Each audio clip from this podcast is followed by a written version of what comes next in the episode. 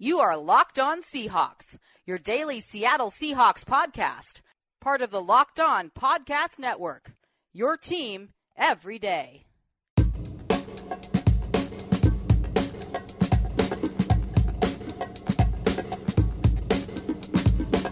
Hi, and welcome to the Locked On Seahawks podcast. I am Grant Goldberg, and Russell Wilson is the greatest football player on the planet. The Seahawks probably won't lose ever again, and everything will be great. Since Russell Wilson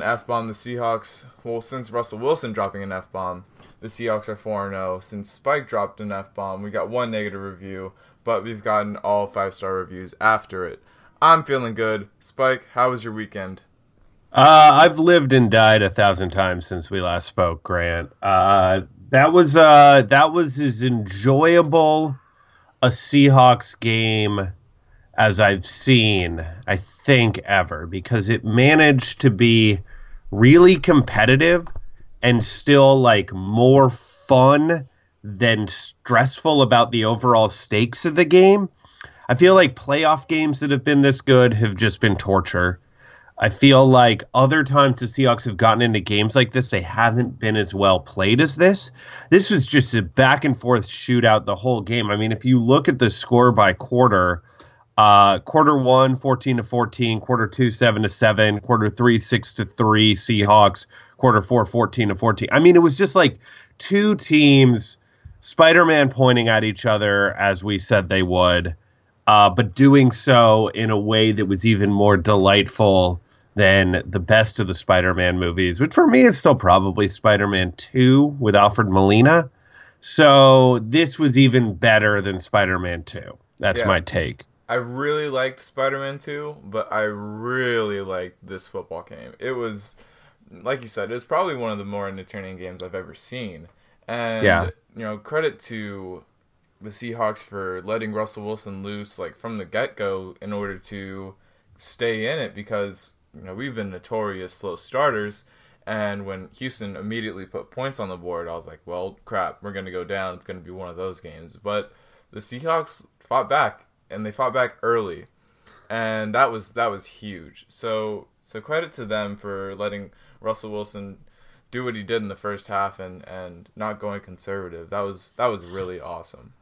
Yeah, I mean, at a certain point, they got away from the run all the way, which was delightful, as the running game was beyond poor.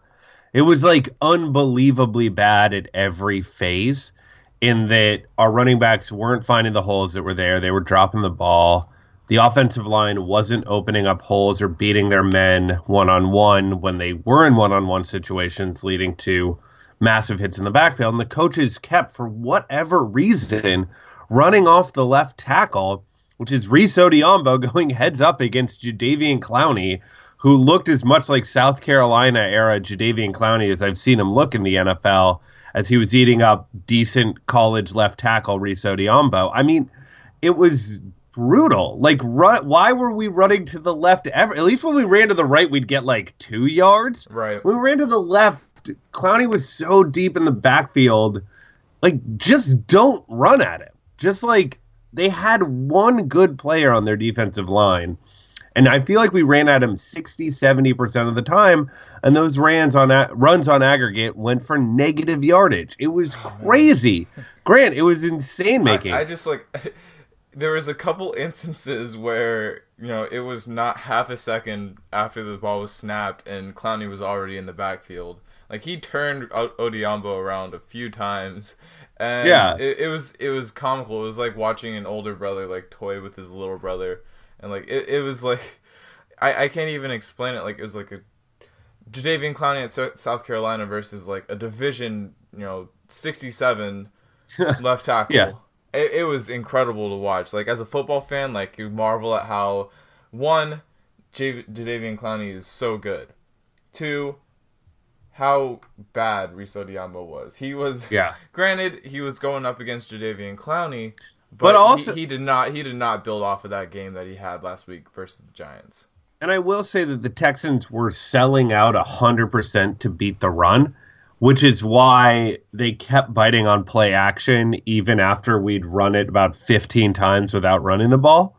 Right. Like, that was so It was delightful for me, the fan of the Seahawks, who loved to see like Russell Wilson get a full 3-4 seconds in the pocket because no one was coming at him too hard. Like, how many sacks did he take? I don't think he took very many. I think two for 6 yards. Yeah, it, like, the pass blocking was both fine and well schemed, and I guess the runs were set in. I mean, it's insane to complain about the offense in a game where we scored 41 points, but we did get 33 rushes, or I'm sorry, 21 rushes for 33 yards, and 30 of those yards were Russell Wilson on 4 carries. Yeah, Russell Wilson, like, the bulk of those yards came like when he put the team on his back in the fourth quarter, and he's like, all right, it's go time, like, we have to put points on the board. Yeah, and, like, Eddie Lacy and Thomas Rawls both ran the ball 6 times. Eddie Lacy had 0 yards. Thomas Rawls had -1 yards. This is fine. This is fine. Oh, my gosh. Well, again, but, like, also, like, on the exact flip side of that was Tyler Lockett and Paul Richardson, who both caught the ball 6 times. Tyler Lockett for 121 yards, Paul Richardson for 105 yards and 2 touchdowns. Yeah, that was great. Yeah. And that was I got some things wrong in predicting this game when we talked to Locked On Texans. Specifically, I thought Kiel Griffin and Richard Sherman would hold DeAndre Hopkins and Will Fuller in check. Mm. And they did not. They did not. Those two combined for 349 yards and 3 touchdowns on 13 catches. But I will say that it felt like it was going to be a Lockett or Richardson breakout game, and it was both. Why not both? Man? And it's funny that you mentioned that, because Paul Richardson was someone that I noted, and I guess this can go into, you know, a few of the things that I saw in the Seahawks game that I was really happy with. And there was a lot to be happy with in this game on the offensive side of the ball, and Paul Richardson was a big reason for that. He's always had these games where he's shown flashes of his ability and he shows what he's capable of. But yesterday's game looked like a full-fledged breakout game. Like, he was everywhere. He was in the intermediate routes. He was doing drags in the red zone. He was, you know, he was getting open in the end zone, and he had those jump balls down the field. And it was a really complete game from Paul Richardson.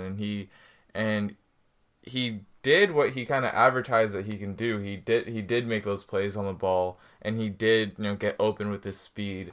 And so it's so nice to see maybe a full, like, a concrete option at wide receiver 2 alongside Doug Baldwin, and just someone to, you know, take the attention from Baldwin and get those single teams and allow Doug to get open, and then Paul's open, and then Tyler Lockett's open, and it's so great to see. I mean, Paul Richardson's a reason for this, and Tyler Lockett is a reason for this, but Russell Wilson had completions of 48, 53, 54, and 66. Yeah. And so they really allowed him to, you know, spread it downfield. Granted, the Houston Texans secondary also did too, but credit to the Seahawks receivers, and credit to as much as it pains me to say, credit to Tanner McAvoy. I give credit where credit is due. He caught that 53-yard pass, and he forced a fumble on special teams. Yeah, so, he had an absolutely great game. Yeah, I mean, everybody involved in the passing game, I think, stood out at one moment or another, and that was really exciting. And it's how this team has to win. They, like, accidentally built a passing juggernaut. I mean, Russell Wilson has currently got a passer rating over 100 on the season. His touchdown-interception ratio, I believe, sits at 15-4. I mean, he's playing out of his mind right now. They've got the weapons to beat any secondary outside of, like, Denver, and we'll see against Jacksonville, you know? So I'm just like, you got to cut it loose a little earlier than they did, maybe. But again, they scored 41 points. Why am I complaining? It was just an awesome performance. It was just awesome. Yeah. Lockett had 6 catches for 121 yards on 8 targets. One of those other targets, he and Wilson just miscommunicated, and it was brutal because it was a deep shot they could have hit. But Lockett turned it into a deep curl, which was weird when he could have been running free. And the other, though, what would have been Wilson's second pick, but Lockett just got a hand on it when it sailed a little wide of him, and he tipped it up in the air so that it wasn't picked. So that was actually a really nice play by Lockett. Lockett hasn't been quite as dominant as I've wanted him to be, mostly because after his rookie year, I was like, man, he looks a lot like Antonio Brown after Antonio Brown's rookie year. And since then, he hasn't done that. But, like, man, it's great to see him be really good. He's led the team in receiving 3 times this year. It's been a really nice season for Tyler Lockett, pretty quietly, and coming back from a pretty catastrophic injury. Right. And sorry, I have my dogs in the house, and there's people working, so forgive me for that. Who let the dogs in? Am I right, Grant? Oh, my gosh. No, I was going to go into something like that was pretty nice, like the Texans ran 69 plays, and I thought that was kind of nice. Yeah, but you were saying about Tyler Lockett, how like he was, I think I'm not wrong in saying widely perceived in a potential breakout season last year. And you know, he couldn't really stay healthy, and even in the early parts of the season, you saw like how, you know, lingering injuries affected him. But a fully healthy Tyler Lockett just expands this offense, and while his impact in special teams hasn't been great, as in like it's I'm not gonna say it's negative, because like he's taken out kicks from the end zone that he shouldn't have, and that's been a reoccurring theme, but to the point where like teams are starting to kick it short of the end zone and trying to make a play on him. But well, at least if they kick it short of the end zone, it's justified. It's and then he usually kicks it out, yeah. And then he gets to like the 22, and I'm not angry at everything. Right. I'd rather start at like the 22 than the 17-yard line or the 18-yard line. Like we've casually been starting at, yeah. But he expands the passing offense. He is, I'm not going to say as good when Russell Wilson scrambles as Doug Baldwin, but you know, he gets open and he knows what to do, and that could have been a good play where, you know, Russell Wilson evaded a couple sacks and threw it on the run, but he missed his mark. But that's a play where, you know, that changes the game if he doesn't tap that ball down, and that's not going to be talked about a whole lot, but that's, you know, a high leverage play. But we're talking about it here on Locked On Seahawks. Man, also, I just want to say, what a game. Grant! Oh, my gosh. Like, it was really I saw this stat, and we mentioned how Russell Wilson led the team in rushing yards, but he had more total yards than the whole entire offense had. Yeah. He had more than 100% of the Seahawks' total yards. Yeah. When have you heard that? I think I saw a stat that like there were, coming into this game, 3 times in NFL history where a quarterback threw for 400 yards, 4 touchdowns, and ran for at least 25 yards. And both quarterbacks did that in this game, which is going to bring me to our moment of respect for the opponent. And holy crap, that Texans offense. Deshaun Watson is the truth. Oh, my God. Well, and like not just Deshaun Watson, because like Deshaun Watson played really well.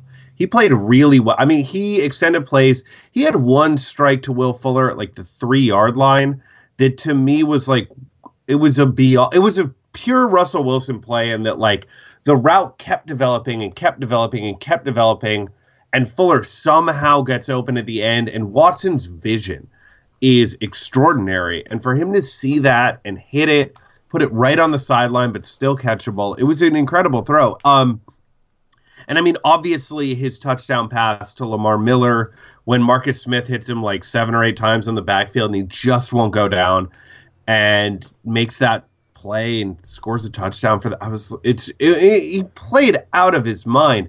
But like, oh man, DeAndre Hopkins. Like, oh my gosh, Will Fuller. Those are two game-breaking receivers. Yeah, I mean, Will Fuller beat Earl Thomas and Kiel Griffin on a post route, and then beat Richard Sherman up the sideline. But what DeAndre Hopkins was doing, he wasn't even like beat. Like his body control, his catch radius, his strength, his speed. I mean, I went into this game being like, DeAndre Hopkins is as good as anybody other than Antonio Brown or Julio Jones, but like he might be better. Like, is that crazy to say? I think like, it's like he's like definitely as good. Like, he's definitely he's a guy that no matter if he's open, you get the ball to him. Like, that's how good he is. Like, no one does team, double team. You get the ball to DeAndre Hopkins.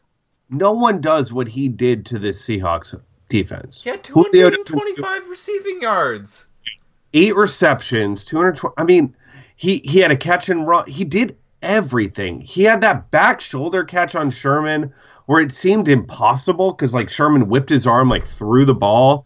But, like, he turned around and the ball was perfectly thrown. I mean, it was just incredible. And Sherman, like, credit to him, like, he got 2 picks. He had some pass breakups, but it didn't matter. Like, at the end of the day, it didn't matter. And then Houston was able to run the ball enough. And a lot of that was Deshaun Watson. I mean, they didn't have explosive runs. Credit to Cam, even though he blew a tackle on DeAndre Hopkins that led to, like, 70 yards after catch. But, like, Cam in the rushing game was great. Bobby was really solid. Like, the running backs on their team did some work, but we didn't let them gash us. Right. But, like, oh, my God, their receivers. Oh, my God. And, you know, you wonder what this team is going to look like next year if J.J. Watt can come back. Because they were an interior disruptor away from being able to take over this game. They couldn't do it because they couldn't really frustrate Russell Wilson with pressure while also staying committed and consistent against the run. But if they had a guy like J.J. Watt who can do sort of everything in the middle of the line, and they have that offense. And, I mean, they're good, man. That's a good team. That's a good team, Grant. I saw this, and I agree with it, that they are way closer to the Super Bowl than they are further away. And just, that's a big credit to Deshaun Watson. And they'd be even closer if they had a J.J. Watt healthy and they had a Whitney Merciless healthy. And, like, I mean, they're 3-4, and they have a plus 27 point differential. They are really good 3-4. Yeah, and I mean, some of that is their offense and defense are switching spots right now due to Watson's emergence and the injuries on the defense. Like, coming into this game, I think they were the 6th-ranked defense in DVOA and the 9th-ranked offense. And, like, clearly that is a top-5 offense and a middle-of-the-pack defense with Watson like this and no Watt, no Merciless. But that's still a recipe to be a really good team. You know, we talked last week about how the Saints are a genuine threat in the NFC. Weirdly, this Texans team is following the same model. And even though they are 3rd in their division, they're only a game back of the Titans and Jaguars. And, as good as that Jaguars defense is Blake Bortles really that good? And the Titans look a mess right now. So I don't know. And they almost beat the Patriots last year in the playoffs. And who are they with Tom Savage or Brock Osweiler? Like, I don't know, man. That's a good team. Like, I said this, and I said that Deshaun Watson can be NFL MVP one day. And I know anybody can be NFL MVP, but he has a legitimate shot. I'm going to say this. Not anybody can be NFL MVP. Deshaun Watson can be. Like, if you are a quarterback with that skill set as a rookie, I mean, Earl said this. When was the last time we saw a rookie like this? It was Russell Wilson, and to a different degree, RG3 that same year, where you've got someone with the escapability. But RG3 didn't have the vision that Wilson has, that Watson has. And Watson's accurate. Like Wilson, coming out of college, they both were putting up legitimately high 60s accuracy numbers pretty consistently. And that's a big deal. Like, people are like, oh, man, why are the Browns waffling on DeShone Kizer? It's like, well, DeShone Kizer only completed like 56% of his passes in college. And that doesn't track to being a pro quarterback, no matter how much you want him to be, no matter how much you throw him to the wolves. Deshaun Watson was completing 65% of his passes while being escapable and having an explosive arm strength. Like, that's the whole package. That is the package of skills you need to succeed at the next level. That's what Carson Wentz had against significantly less good competition. It's what Russell Wilson had at a much shorter stature. And it's what Andrew Luck had. I mean, like, he is that level of prospect. And the fact that we were digging him during draft season speaks pretty ill to our ability to evaluate players, because it was right there sitting in front of us that he was the best quarterback in this draft. Trubisky is a legit prospect, and I think Trubisky can be good, but, like, man, Watson had all the pieces in a similar way to Wilson having all the pieces and Luck having all the pieces, and so many teams passed on him, including a team like the Browns, including a team like the 49ers. Just dumb. Just dumb and crazy and dumb, and I respect the Texans' offense. It shows how it's fun. Even taking a chance on him, and you see how dumb NFL coaching staffs can be. Yeah. How he didn't start from day one. And, yeah. Well, credit with hindsight to Pete Carroll again, because think about it. We started Russell Wilson over Matt Flynn from week 4 of that preseason. We said, "Here are the keys, Russell Wilson," and the Texans didn't do that, and it might cost them the postseason because they lost that first game to the Jaguars. And maybe they lose it anyway because that Jaguars defense is legit, but that game could be huge. Exactly. Could be huge. Especially in how close the division is and how it'll likely come down to these games where you have the head-to-head matchup. So yeah, I couldn't remember that for some reason. Need to go beat the Jaguars. And that's going to be, that's a tough ask. And it would have been good if they were competitive the first time, and all it would have taken was starting a already top 10 quarterback and potential top 5 quarterback, the sort of guy who's going to be in the MVP race.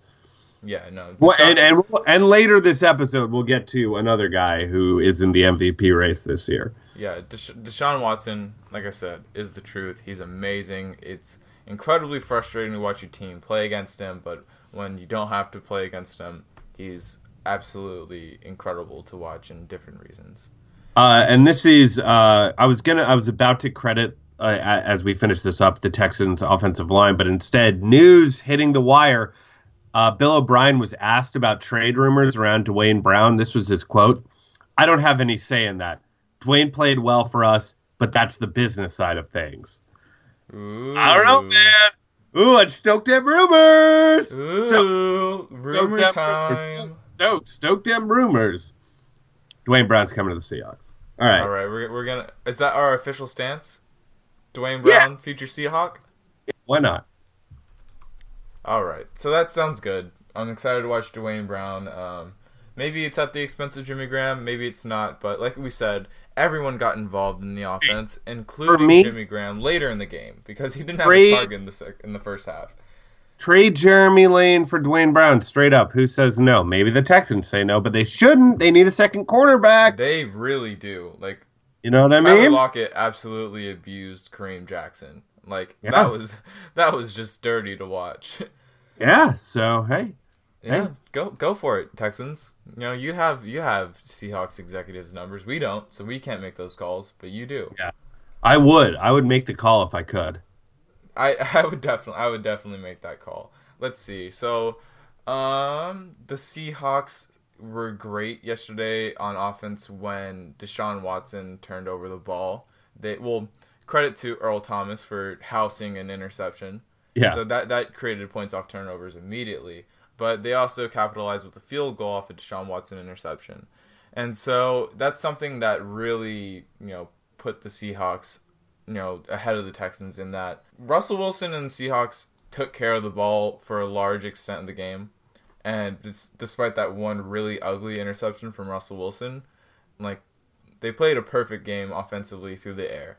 And in order to beat the Texans, it seems, you're going to have to score these points off turnovers. And you got to make the most of your opportunities because they're going to go downfield, they're going to score points. So you got to, you know, take advantage of whatever you can and put the ball in the end zone when you get those game-changing plays. And I liked that when the Texans intercepted that ball, the Seahawks really rose to the occasion in that, well, Bill O'Brien really set them up to rise to the occasion by running those run plays. But at the same time, you know, we see that this whole team they're gamers. They make game-winning plays when it matters. And it comes down to the fourth quarter when they have to make those plays. And they didn't make the play when DeAndre Hopkins ran 70 yards on a screen play. But you see them make these plays in that, like Paul Richardson, jump ball, pulls it down in front of the Texans defender. And then you see, you know, them all scramble. You see Tyler Lockett, after he makes the reception, sprint to the middle of the field, and it's those game-winning plays that no one's really going to talk about. Yeah, I mean, as well as the Texans played, like, the Seahawks played okay on defense. Like, it's crazy to say after they gave up 38 points, but, like, they played okay. Like, and they're definitely room for improvement around execution. Richard Sherman talked about it a great deal after the game. But, like, given how many explosives they gave up, they weren't, like, blowing it. Like, it was, with the exception of that long DeAndre Hopkins one where we just had missed tackles. There was, like, a bit of a hold on Justin Coleman.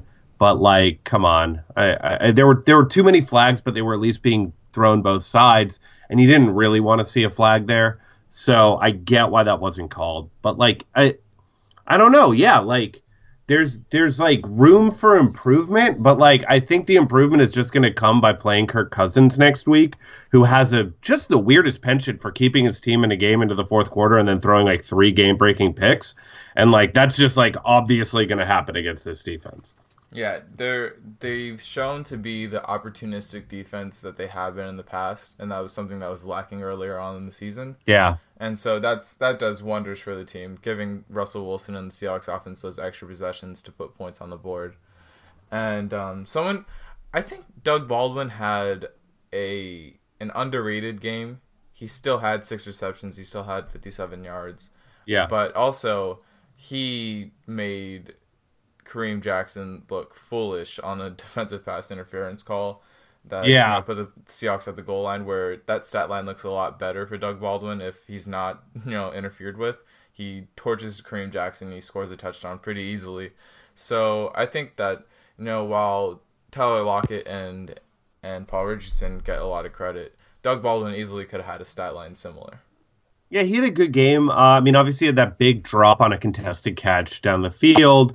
And he had his first drop of the year early in the game. It didn't look like it was going to go for a first down unless he turned it upfield and made some moves, which is why I took his eye off it. It was a little high, but he did have a ball hit him in the hands and not end up being a catch for the first time all year. So that was weird. That's but, like, yeah, he was solid. That's what we get for talking about it. We jinxed him. He was solid. We talked about it a lot.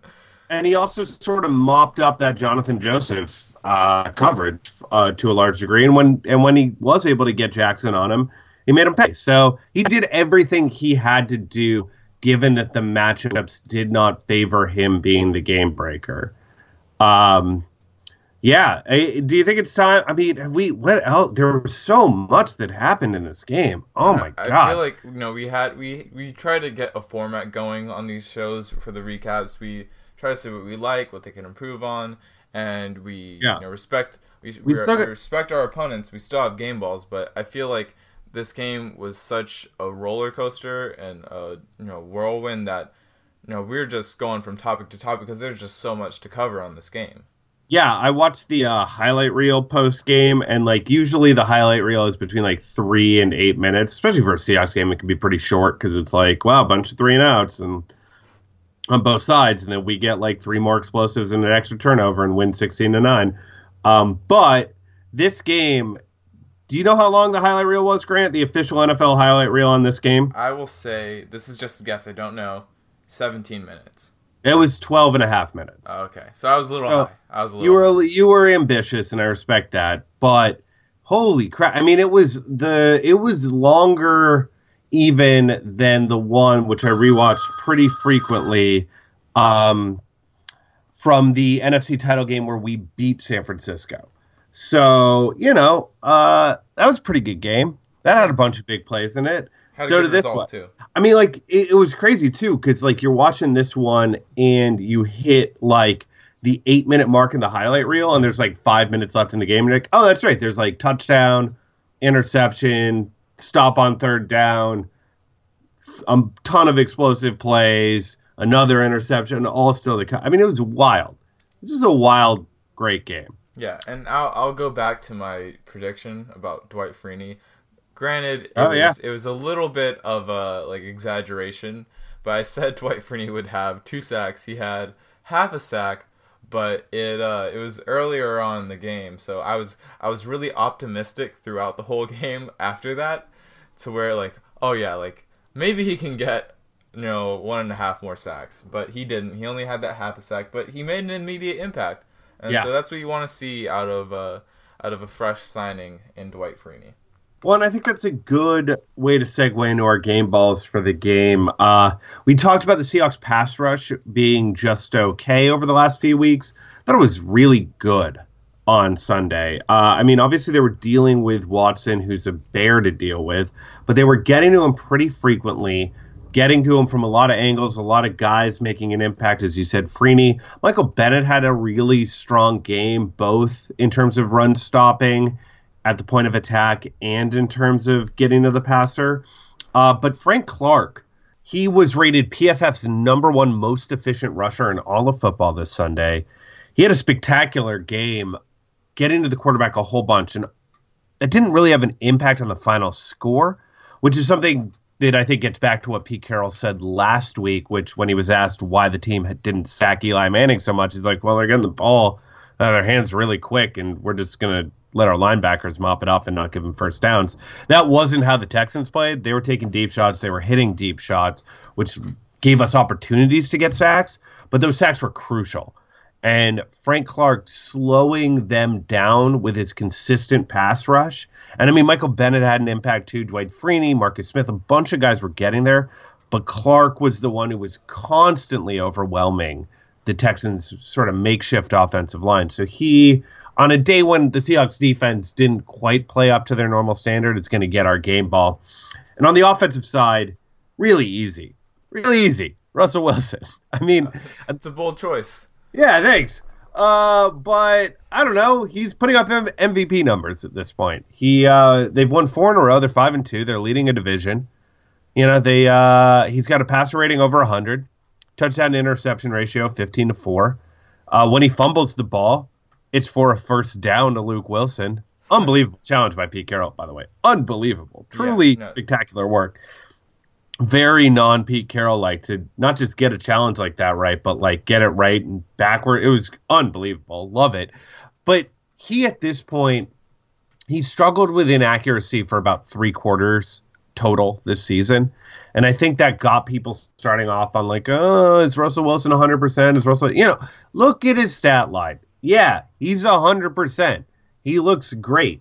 And right now, he wouldn't be the league's MVP. It would probably be Carson Wentz or something. But if he keeps playing like he's played over the last 4 games, as even if the offensive line hasn't been good, they've been able to give him enough time. He isn't getting pressured on whatever that was against Tennessee, 30 snaps or something. We are in a position to watch Russell Wilson go on a run like what he did in 2015, but started 4 games earlier in a league without a dominant superstar. Does Tom Brady really have a better case? Ben Roethlisberger, Carson Wentz? These guys aren't playing for teams that are better than the Seahawks. They're not playing better than Russell Wilson. They're not more versatile. They don't do more. Why not? Why not Russ? Why not us? Especially when you see the offensive line look competent in big moments of the game where they need to go down and score. That propels Russell Wilson. It gives him the extra time to find his receivers. And I think that, the Eagles only have one less loss than the Seahawks. And I think that, as good as Carson Wentz has been, he doesn't really have a running game. And, I think their offense is going to fizzle out at some point in the season, and they're going to regress to the mean.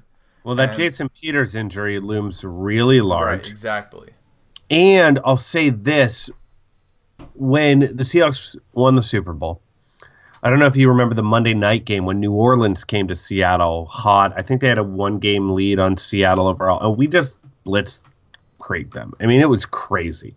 I think we won that game 42-7. I was in the press box that night, And it's like there's a no cheering in the press box rule. Right. But at a certain point, there was just laughter because that's how well the Seahawks were playing, dialed up against a conference foe in what felt like, you know, San Francisco they ended up being the number 2 team in the conference that year. But it felt like the winner of that game would have that sort of home field edge through the playoffs. Right. And Seattle just dominated it. And I could see them doing that again. 34-7. 34-7. Okay.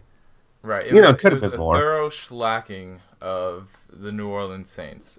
That was as dominant as we saw the Seahawks that year, especially against a team of the caliber of the Saints that they were. And so I think that I agree with you that Russell Wilson deserves the game ball. He was as good as we've ever seen him, sans that really weird interception where he kind of stared down Paul Richardson like the whole way. And yeah. Really, you know, he's like, hey, like, Marcus Williams, have this ball. But, you know, aside from that, you know, he was excellent. He was. And let's be real. That play won us the game because we got them to be a little conservative, get their 3-and-out, and give us the ball back with just enough time to score without enough time for Watson to go back down the field. Yeah. It was a savvy interception from time genius Russell Wilson. Give him the MVP. Russell Wilson fumbling the ball for first downs and having game-winning interceptions. What a guy. Yeah. Yeah. I agree. Gosh. I think like I said when I started this podcast, Russell Wilson is the Russell Wilson that we saw this Sunday the best quarterback in the league? I mean, he's right there. He's right there right now. I mean, like, would I trade him for Drew Brees or Tom Brady for, like, this season or a healthy Aaron Rodgers? But, like, I mean, like, he's in that conversation of those three guys who are generational quarterbacks. He is comparably great in terms of guys who have come in the league in the last 5 years. Who would you want more? I mean, who's even in the conversation? Would you really? Yeah, Deshaun Watson. I mean, like, a little bit. Carson Wentz, a little bit, but I still wouldn't take Wentz over Wilson for all the I don't know what, anything. I don't want Wentz. Yeah, Wentz is good. Like, Carson Wentz is good, but he's not as good as Russell Wilson. Andrew Luck's got the injury issues. Robert Griffin, you know, come on. Cam Newton, Jameis Winston, Marcus Mariota, like, none of these guys. Like, you take Russell Wilson 10 times out of 10, 15 times out of 15. You're going to be hard-pressed to find someone as good as Russell Wilson in all facets of the game. Yeah. And that's huge. And how old is he, 29, 28? Like, he's just coming into his prime. Yeah, no, Russell Wilson, as amazing as he is, I don't think, yeah, there's nobody comparable to Russell Wilson in his skill set besides maybe Drew Brees. And, yeah, you know, Deshaun Watson is on his way for sure, but he's not there yet. I saw someone on Twitter, he said that, you know, I'm taking Deshaun Watson over any quarterback in the past 5 or 6 years, including Andrew Luck. And that includes Russell Wilson. And I kind of, like, scoffed at that. And then, you know what Russell Wilson does after that? He goes downfield in a minute and 19 seconds, or 18 seconds, my bad, and, you know, scores a game-winning touchdown. So, I'm going to just say a few things. As of now, and it won't be true by the end of the week, but Dwayne Brown versus Reese Odhiambo. I'm just going to say DeAndre Hopkins versus, and we love him, but Tyler Lockett and Paul Richardson are not DeAndre Hopkins. You know, you look at the interceptions. Russell Wilson doesn't make 3 of those throws right to Earl and Richard. Like, obviously, Watson was having some success throwing that area, but those are dangerous throws that, you know, he was running that risk. He was running the risk, and it was a high-risk, high-reward play, and it made sense, you know. That's a Texans team on the road. They should be going high-risk, high-reward. It almost worked, but, like, Russell Wilson's still the guy. He's still the guy. Man, Grant, we're going to the Super Bowl. Let's end this episode. We're going to the Super Bowl, man. We are going to go to the Super Bowl. That's our official stance. This is what we're going into Week 8. We're going into Week 8, right? Yeah. Okay, yeah. Week 8 stance. Week 9 Game 8. All right, because we had 5. Right, exactly. It threw me off a little bit. Anyways, official stance. We're going to the Super Bowl. You have to go to iTunes, leave a 5-star review, and enter yourself to win a Pro Football Focus Edge membership. It's super easy. You get great numbers. You give us good numbers. So yeah, you know, you help us out. We give you good Seahawks information, banter, and we tell you that the Seahawks are going to the Super Bowl. So for Locked On Seahawks, I've already requested my press pass to go to the Super Bowl when we go there. So, and I'm Spike Freeman. Yeah, Spike will be on location at the Super Bowl when the Seahawks are there playing and winning. Yep. All right. Oh, wait, hold on. We got Earl Thomas news. He has a hamstring strain, minor, may or may not play this week. So we have no news. It's the same information we had yesterday, but with an MRI to prove it. All right, there we go. And for Earl Thomas, this is Locked On Seahawks.